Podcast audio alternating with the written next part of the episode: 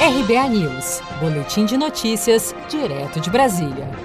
Segundo o Ministério da Saúde, o Brasil ultrapassou neste domingo mais de 50 mil mortes por Covid-19. Em apenas 24 horas, foram registrados 641 óbitos, totalizando 50.617 vítimas fatais pelo novo coronavírus no Brasil, enquanto os casos confirmados já somam 1.085.038 no país, desde o início da pandemia. De acordo com o Ministério da Saúde, há 485.035 pacientes em acompanhamento e 549.386 recuperados. Os especialistas têm alertado para o risco de subnotificação da Covid-19 no Brasil. Isso indica que os números podem ser ainda maiores do que os divulgados oficialmente. O especialista em saúde coletiva e pesquisador da Universidade de Brasília, Mauro Nisquier, alertou que ainda é cedo para se falar em estabilização da pandemia do novo coronavírus. Apesar de ter uma desaceleração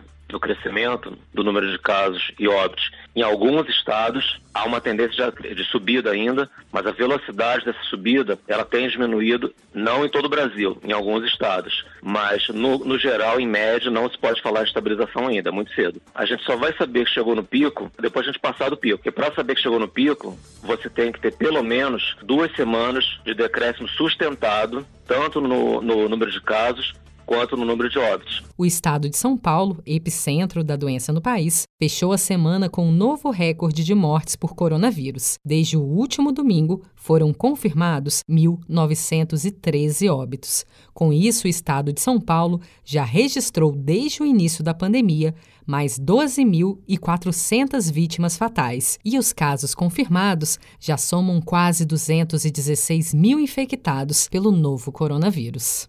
Você está preparado para imprevistos? Em momentos de incerteza como o que estamos passando, contar com uma reserva financeira faz toda a diferença. Se puder, comece aos pouquinhos a fazer uma poupança. Você ganha tranquilidade, segurança e cuida do seu futuro. Procure a agência do Sicredi mais próxima de você e saiba mais. Sicredi, gente que coopera cresce.